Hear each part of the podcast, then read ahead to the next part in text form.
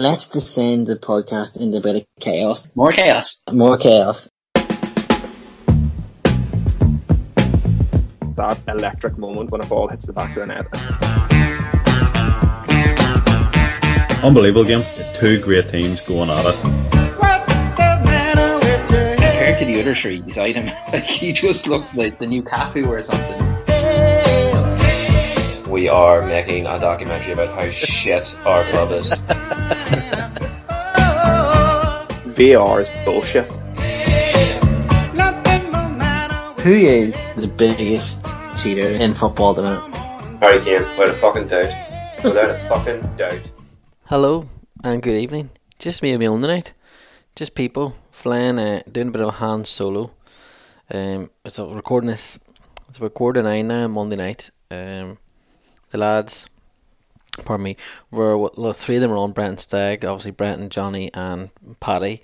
Uh, Steve getting a tattoo, and I think he might have had his arm removed, hence why he's not able to come on tonight. And then yeah, I just decided I'll do one, I'll throw it out there. Steve's looking after the blog this week, I can throw this out. Be as bold and abusive as I want towards the rest of the lads. None of them here to challenge me, so yeah, we'll see how it goes. It'll probably be quite a short pod tonight as well, uh, probably only about twenty-five, thirty minutes. I just wanted to keep something going, because I know it's important when you're doing podcasts or you're doing your own thing, that you constantly keep, I hate to use this word, content coming, because then your listenership or your readership will know that there's something there coming out every week, and they get used to it, and second nature, blah blah blah blah. So we'll keep it going and see how it goes. Quite, quite a decent week weekend of goals in the Premier League. Um, obviously Liverpool hit Bournemouth for nine. Man City scored four, um, and there was six goals in that game obviously as well. Then there was um, goals, and I think every there's no games finished scoreless. There was another big win for Arsenal actually too. Sorry, two two one to one at uh, at home against Fulham, but it's four out of four now. Puts them top of the league, which is just uh, it's a bit mad, really, isn't it? Like, um, then there was a couple of one nils, one alls, obviously Brentford and Everton, um, and then on Sunday we saw.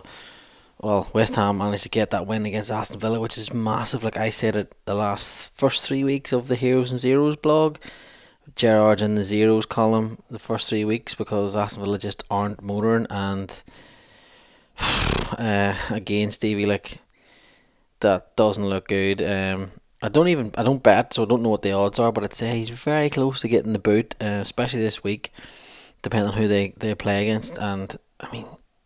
You can't see them winning a match anytime soon. I know they beat um, Everton, a really, really poor Everton, but that's just not going to cut it. And Wednesday night at half seven, they're away to Arsenal, who won their first four and are sitting top of the league. It doesn't get much easier for, for Villa either, because then they play City on Saturday, then they've Leicester away, and then they've Southampton, then they've Leeds. I mean, I don't know. I'd be very surprised if Gerard makes it past the... Um, the first international break. It just hasn't worked for him. It, it seems to be since Michael Beale's left that, you know, I don't know, Villa just don't look like they're being coached. And look, anyone that knows me, Steven Gerrard was a boyhood hero. Um, obviously being a Liverpool fan, what he did, the amount, the amount of performances he carried the club at the time on their on, on his back. Um, we just didn't have enough good players around him. Uh, was incredible, uh, but I've never liked the idea, and I've said this before on, on on a few podcasts. I've never liked the idea of Gerard being Liverpool manager, and it's not that I never, it was I, I, I doubted his um, managerial abilities or anything out there. I just have the the the Shearer fear, I'll call it. I was at uni, uh, when Alan Shearer was Newcastle manager. And obviously he is he's a god on Tyneside, like he, he's Alan Shearer, like he's, he's an absolute god up there. He he can do whatever, and he took over, and then they got relegated underneath his uh, leadership, and it just was like, nah, that just didn't. I had a friend who's a diehard Newcastle fan, and no, that just did not feel good at all. It was horrible, and I just don't. Not that I don't think Liverpool will get relegated under Gerrard, but I just think I, I do not. I don't think he's good enough. I've seen enough now, sort of at Villa, what's going on. And I also think, like, losing under Gerrard, you imagine being a Liverpool fan if you went to Old Trafford or Goodison and lost, I feel like that would annoy you more, and I just can't be bothered with that. I get annoyed enough when they lose, so I can't be bothered with that shade. But yeah, I think um, I think he's in big trouble. I think an ex-Liverpool manager as well, Brendan Rodgers, possibly in a bit of bother. Um, I think he's been unlucky, to be honest, uh, that he can't really seem to be signing anyone, and he's losing his best centre half to Chelsea. That looks like it's going to be done this week. Transfer window closes obviously on Thursday. But and I don't pay enough attention to Leicester. Obviously, I'll watch them in bits and games and different things, but I wouldn't cover or try and keep up to date with everything that's going on. But today, when I was doing a bit, uh, oh, because obviously off for bank holiday, and I was messing about doing a bit of reading up, doesn't seem to think or doesn't seem to feel like he's um he's flavour of the month anyway, or he's a bit of a fan favourite at the minute. It seems to be that they're sort of sick and tired of these sort of performances, not winning games, um, maybe getting draws when should be getting wins. And it just doesn't seem like, it seems like it's come come to the end really. It sort of feels like, minus the six one drubbing by Stoke, feels like the end of his tenure at Liverpool, where he obviously got in the next season, but then things just didn't feel right. Got to the Everton game, drew one all, and by, it was about tea time that Sunday, after drawing the earlier game against Everton, uh, he was gone. And it sort of feels like that's about to happen again.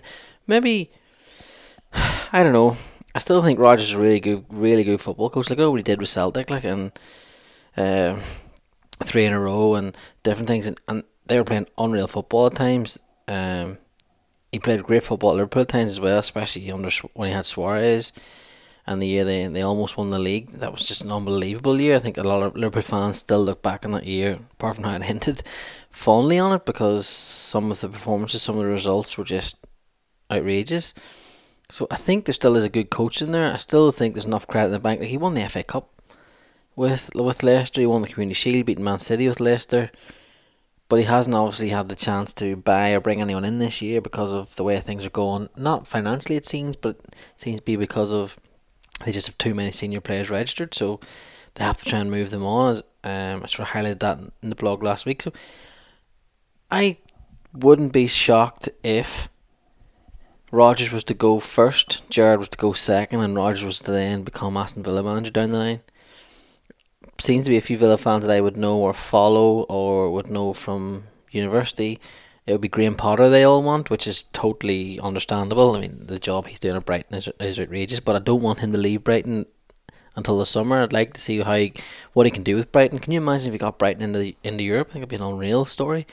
And there's a possibility he can, because the Europa Conference League's there now, and people might laugh and joke at it because it's obviously it's not the, definitely not the Champions League and it's not the Europa League, but it's another European trophy, it's another European trip, another European away day for fans that maybe n- have never seen their team play in Europe, and now they're getting a chance to go to these uh, all countries all over the world, or all over Europe, sorry, and different things like we almost saw here uh, in Northern Ireland. And we're going to see Shamrock Rovers playing it. We almost saw Linfield go into it. They were just they were minutes away from going through, and they ended up in penalties and they lost, but which would have been an unreal story. So the Europa League, or the Europa Conference League, sorry, can be a brilliant stepping stone, especially for clubs like Brighton. If that's where they end up, I personally think it could be Europa League, but yeah, we'll see how that goes. Um, what else happened? Oh, aye, Liverpool slapped Bournemouth nine nil. Now, that's been coming. Not not nine nil, but Liverpool were going to thump someone soon, preferably. If it had have been Monday night at Old Trafford, that would have been nicer, but it was always going to happen. But they just, I think, as Klopp said, Bournemouth just arrived at Anfield sort of at the wrong time, and it wouldn't have really mattered who was out there. Liverpool were going to, they just they looked really angry. They looked, I don't know what he said during the week in training, he obviously said something, but they looked really aggressive, um, really up for it, constantly on the move. The front three, I know Salah didn't score, but they never gave Bournemouth a chance. Trent came into midfield. I think he had something like one hundred twenty-seven. Some daft of the ball. It was ridiculous. And you can see now as well a lot of tactics where he does come into midfield. In a game like that there where space is going to open up for him a little bit. Um, with respect for Bournemouth, maybe the midfield opposition that they're up against isn't as strong as other teams. He's going to get a chance to be very dangerous. He still do it in the big games too because he's a brilliant football player, but it's interesting that now you see more of it. Like even at Old Trafford last Monday night, he was drifting into centre forward at times. Same against Crystal Palace, he was almost playing as a nine for the last ten minutes. Um, so yeah, really interesting what Liverpool keep doing with that. Just avoiding or abandoning, sorry, the right back space and leaving Joe Gomez to cover whatever comes behind. But I personally, I I needed, I just needed a win. Uh, just needed Liverpool to win. Enough nonsense going on. Not nonsense.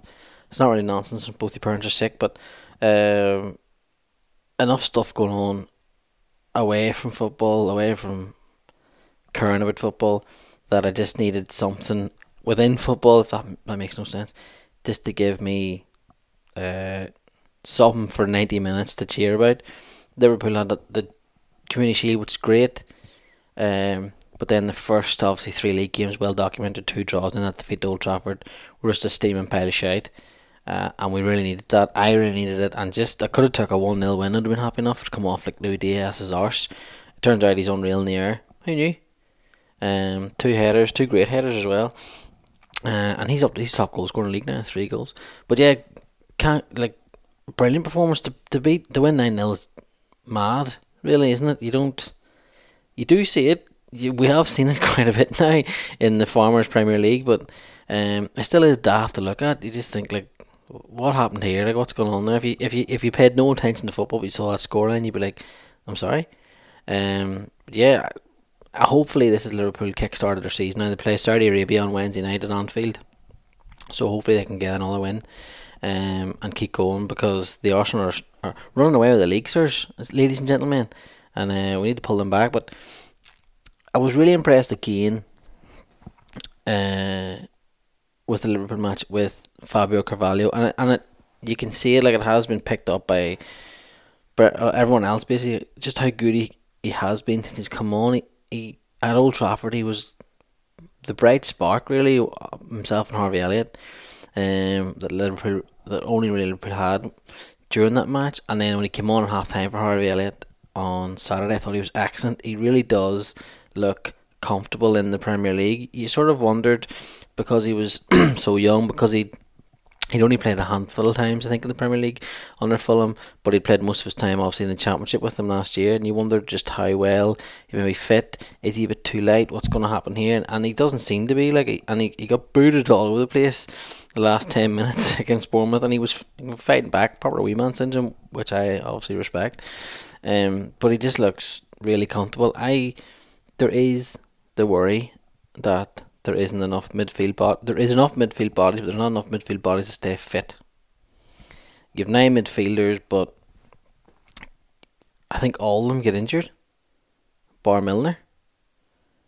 Um, well, Harvey Elliott got injured because somebody accidentally broke his leg, but it's it is still a worry, and it's Monday night now. It looks like things aren't maybe going to happen. There was a lot of talk, a lot of chatter on social media, a lot of stuff came out on Friday night that uh, Klopp's ready now. He sort of said in his press conference on Friday, yes, I, uh, you, I was wrong, you were all right, we need to sign someone else, and sort of every, I think everybody in Liverpool fan base thought, oh well, that's it now, we're, we're going to be bringing in someone in. There was names being bandied about: Casado from Brighton, Leimer from Leipzig, uh, Rúben Neves from Wolves. I said Neves there, doing with your lingo.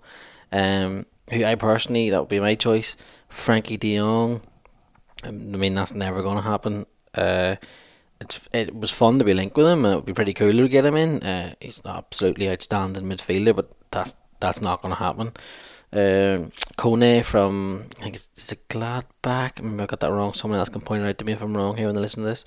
But there's enough names banded about anyway. Sander Berg from Sheffield United. I know Liverpool were linked with him before. He played against us in Champions League, and Klopp noticed him and picked him out, which is usually a sign of Klopp's about to sign him. But yeah, a lot of names going by, but it sort of feels like tonight, tonight that maybe they mightn't get anything done. Which, look, it's hard to be critical. If you've any common sense, you won't be critical. You won't be too critical. Sorry, of Liverpool's transfer business. You can obviously be a, a wee bit annoying, I'm not telling anyone with that, but to start throwing your head up and completely, sorry, losing your head with Liverpool's transfer business just because they haven't signed a midfielder now. I think um, just a bit stupid, really. I think it's a bit childish because of how well they've done in the transfer market since Klopp's come in. Like, we've we've been unreal, and, and if we do go into it now without signing another midfielder, we are relying on lads staying fit, especially when we have two games in a week, possibly three games in a week, coming up right up until the World Cup, and you don't know who's going to go to the World Cup, who's going to stay fit after that. So it, it does look a bit um, of a tiny gamble, I'd say, but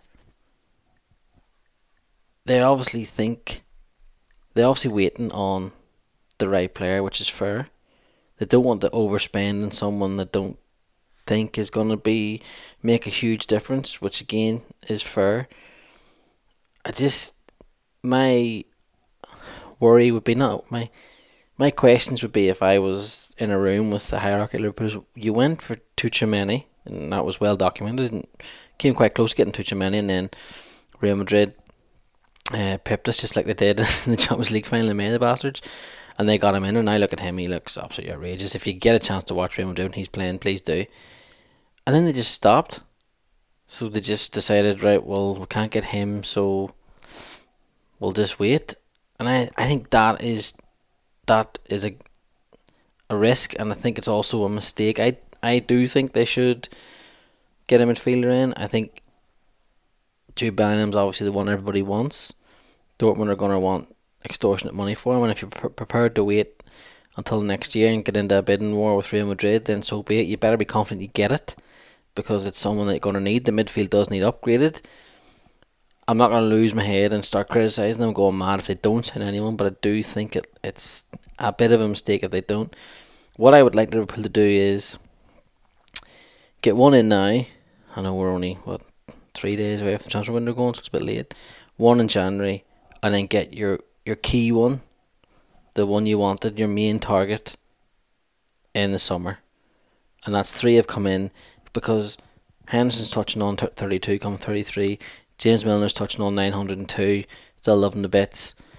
Um, there's players are moving on. The midfield needs uh, reshaped. It needs fresher legs in, and there's a great chance to do it. And I think that'd be a, a economical way of doing it. You'd think that's what Liverpool would be at, but we'll see what's going to happen.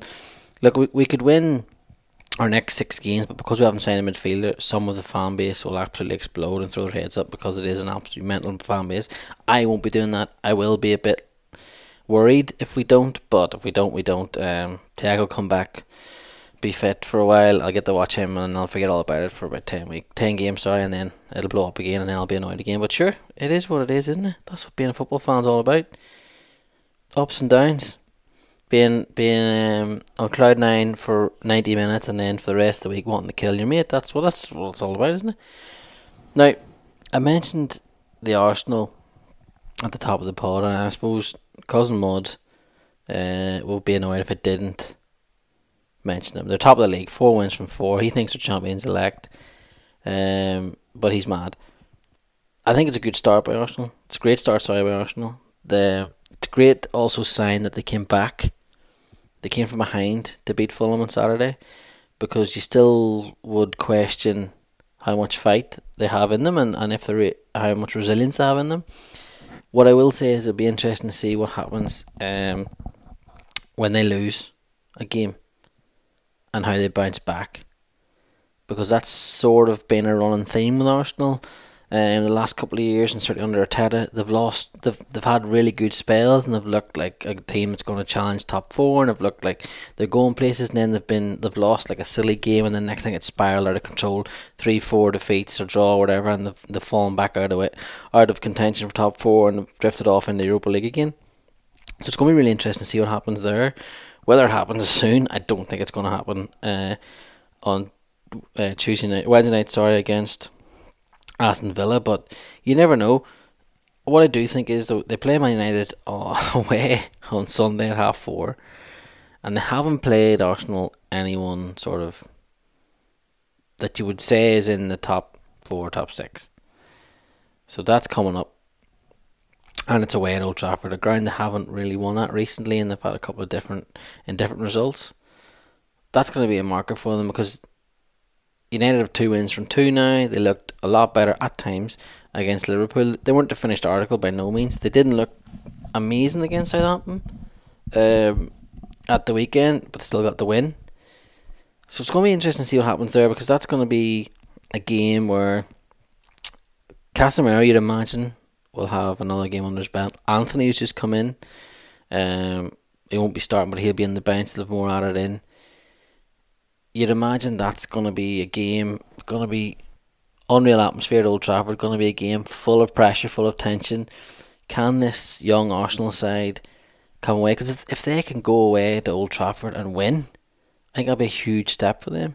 And I still don't think they'll win the league. I, I don't think they'll finish top two, but it'll be a massive marker for them to put down for this Arsenal side to go away there this season, continue this great run of form, win at Old Trafford. Even better if they win well, but just to win at Old Trafford and um, see how things go from there. I think they're a really good side to watch, which is nice, uh, especially for Cousin Mudd.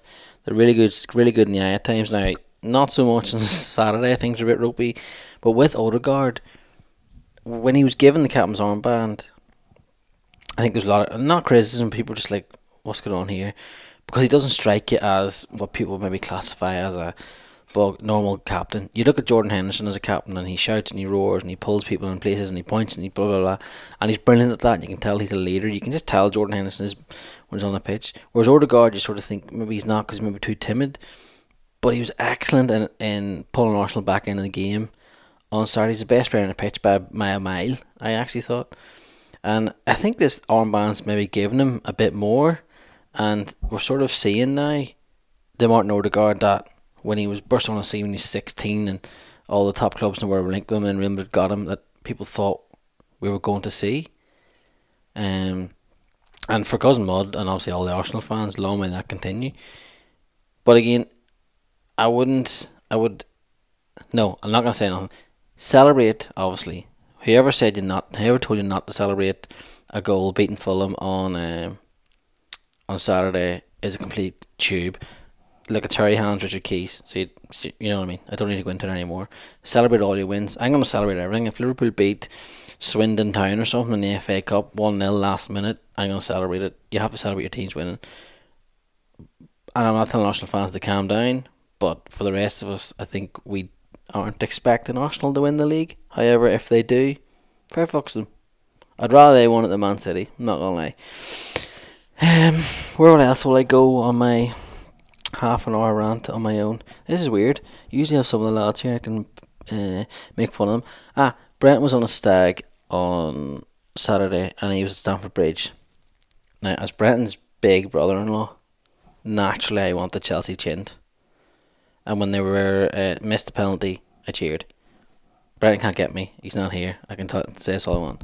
So I was delighted.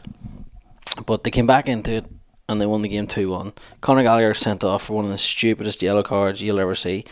He's already on a yellow. It's still the first half. There's no need to pull Harvey Barnes down, but he does it anyway. And down he goes. Um, Chelsea managed to bounce back into it. A bit of a ropey patch, but Sterling scored. His first one was deflect. The second one's a great finish. Great work. And um, then Harvey Barnes gets the, ball, the goal for Leicester.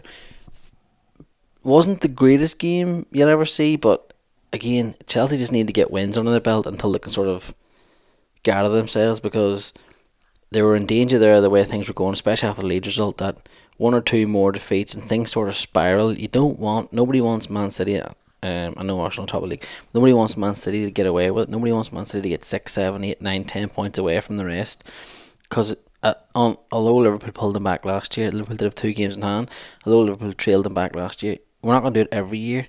Nobody's going to be able to do it every year, and especially not now when they have that brute, Erling Brute Haaland up front who can't stop scoring. Imagine being on a podcast and saying Erling Haaland's not going to score more than ten goals this year. What a tube. Brent was very, very impressed with one Chelsea player in particular, and that was Thiago Silva.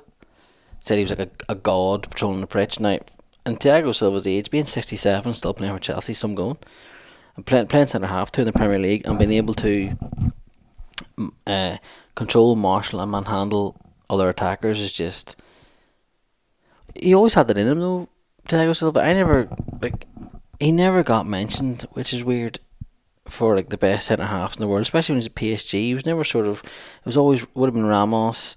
Uh, for a while, Piqué would have been mentioned in the same breath, Ramos and Piqué, and obviously Virgil van Dijk came on the scene towards late of later on in Thiago Silva's uh, career at sorry P S G. Marquinhos is always mentioned when he was there as well, and you never nobody it sort of fell off that he was actually such an out and out unbelievable centre half. Like he, if you think about it, he's he's one of the best in the last ten years easily.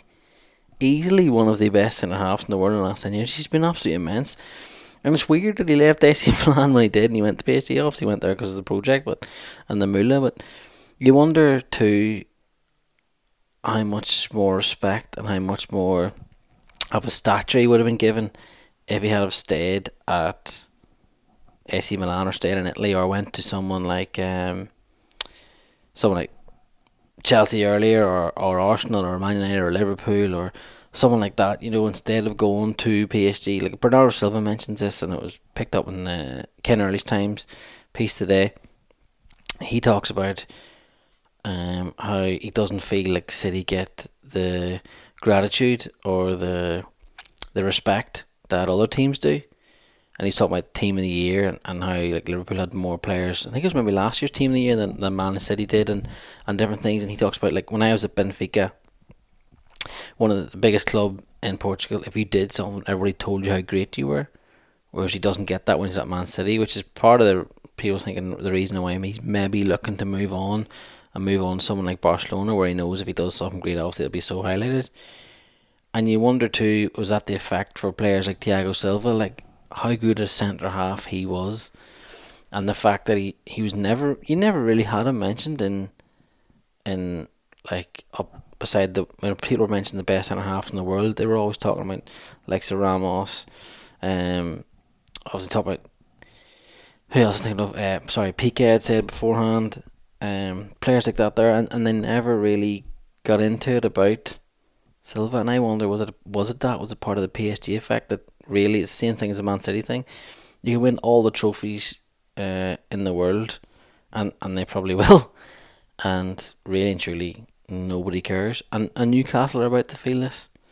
You know, if Newcastle win the F A Cup this year, nobody will care, and and Newcastle fans will let on that doesn't annoy them.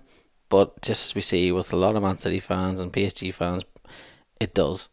Um, because you you want the recognition, you want people to say that it's one of the greatest teams we've ever seen, one of the greatest players we've ever seen. But if they're playing at clubs owned by states, none of us really care, and we're right to not care.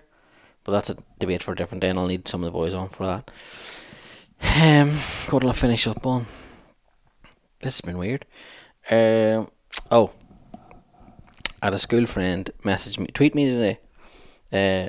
Wanting to hear my opinion on Anthony signing, because Manchester United have spent, and it will go to almost one hundred million euros on Anthony from Ajax, which is eye-watering, uh, but also we're kind of getting used to these size of deals now, aren't we really, which we really shouldn't be at football sick. Yeah, they've signed Anthony. Now, it's not my money. It's not my football club, so it doesn't really bother me. But an opinion on it, I think it is, um, it's wild. Let's be honest. He didn't exactly tear the Eredivisie a new one last year. This isn't someone that scored forty goals and thirty assists in Holland. He scored, I think, was it? I might, I might get this wrong. I should have had this on before I started the podcast. Did he do? Did he score eleven goals and eight assists maybe in Holland last year? I mean, it's not something you would uh, bank the house on, which they have done. I don't know. I'm not... He's, he's so... He looks really, really skillful. He's obviously a talented player. Who knows? He, he, he might hit the ground running at United. He's under Ten Hag again, who knows him very well. I think... Regardless of the fee... United obviously have that money to spend. It's obviously quite easy for them to go and spend ninety-five million. But it's midfield where they need sorted first. Yes, they beat Liverpool the other night, which is a great result for them. But I mean, a Liverpool, and this isn't me just with my, my Reds hat on, a Liverpool with the, a bit more balls, uh, uh, that didn't look a wee bit frozen, that sort of play with a bit more freedom than, that they did on Saturday. I think they would really hurt United on Monday night. I do, I do, and I think if that team turns up at Anfield in the new year, I think Liverpool will really hurt Man United still if they don't. I know they've added Casemiro, and he's going to be brilliant at certain things for them, but they need someone else in there. It's so evident that they need someone else in there. And, and, and as much as you can have Christian Eriksen, which is, he's another wonderful player, and Bruno Fernandes, they needed someone like Frankie De Jong, someone that's going to be able to take the ball, distribute possession, maybe start plays quickly. And they've shown that they can go spend the money, but they went and spend it on a wide attacker when maybe didn't necessarily need that. But look, time will tell. He, he could make me look like a fool. He could score thirty goals this year, lead them to so much glory, come turn up at Anfield, score a hat-trick, um, and whatever. But I, I think it is wild. I don't think it's the worst. I think some people have maybe rightly or wrongly, sorry, uh, blown it out of proportion. I don't think it's the stupidest deal I've ever seen. Um, and trust me, I've seen some stupid deals. Andy Carroll, um, for one. But, like, I don't know. We we will see. I, I, there hasn't been as much of an excitement by the United fan base, which is usually an indication if a fan base is going absolutely wild and and I can't wait to see him. It's at least a positive start. There hasn't really been that yet, so we'll see how he gets on. I think he's going to probably, it said earlier on uh, the Athletic Report, that he's probably going to be in the squad on Thursday night for the Leicester game, which is going to be interesting. So, look, he could come in like Suarez did for Liverpool when they bought him from Ajax and score in his debut, and then it'll all start from there. But we'll see. The jury is well and truly out. Anything else notable? Yes, Saudi Arabia drew with Wolves. Unreal goal from St Maximin. I was actually listening to this on Off the Ball, and Kenny Cunningham spent about twenty minutes. Yeah, no, he spent more than actually just criticising St Maximin. Say he actually said at one point to Dave McIntyre, the commentator, "If I was Newcastle, I'd be looking at options for getting him sold and getting him sold quickly, because he's not the, he's not the solution. He's not going to score your goals. He keeps shooting from all angles. He's never going to score your goals." Um, and he was really annoying. Kenny Cunningham, and then of course late on in the game it's Anthony Maxwell that pops up with a twenty yard screamer and buries into the bottom corner. Brighton went top of the league for a while, and their their fans are singing "We're top of the league," which is nice. uh, I think Brighton I think everyone's enjoying Brighton at the minute, and they could be the story of the season if they keep this up, which would be nice. And Everton failed to get another win, as already mentioned. Aston Villa, Bournemouth chinned. Yeah, nice little exciting weekend of the Premier League, and now we have, was it eleven? Well, all ten games coming, uh, starting from tomorrow night, all covered in B T Sport as well, which is interesting. Um, yeah, enjoy it. We're gonna try and have, I think Steve's gonna try and have a blog out either tonight or tomorrow. So it's Monday night, possibly tomorrow. I don't know if we'll get this up or not. I'll have a look at it and see what the crack is. But if not, it'll be out for you on Tuesday morning. And then hopefully we'll have a full set of lads all back at the weekend. We might even have a bonus pod come out this week because there's so many games on. I have to talk to lads because they're all in London. I didn't get back last late to last night, so I wasn't going to have any of them on this evening because they haven't seen their family and different things. So it wasn't unfair. But anyway, thanks for listening. Thanks for always tuning in and checking out the podcast. Any questions you have or anything, get in touch in the Football Babble pod. You'll see us on Twitter and Instagram. Probably best to get us on Twitter. Um... And we'll always try and come back with something for you. And um, yeah, get us on Patreon, patreon.com forward slash football battle pod. As I said, anyone that's joined up for it and keeps uh, donating towards it, we really appreciate it. And enjoy the football this week. I'll see you again next week. Good luck. That electric moment when a ball hits the back of the net. Unbelievable game. Two great teams going at it. To the other three beside him, like he just looks like the new Cafu or something. We are making a documentary about how shit our club is. V R is bullshit. Who is the biggest cheater in football tonight? Harry Kane, without a fucking doubt. Without a fucking doubt.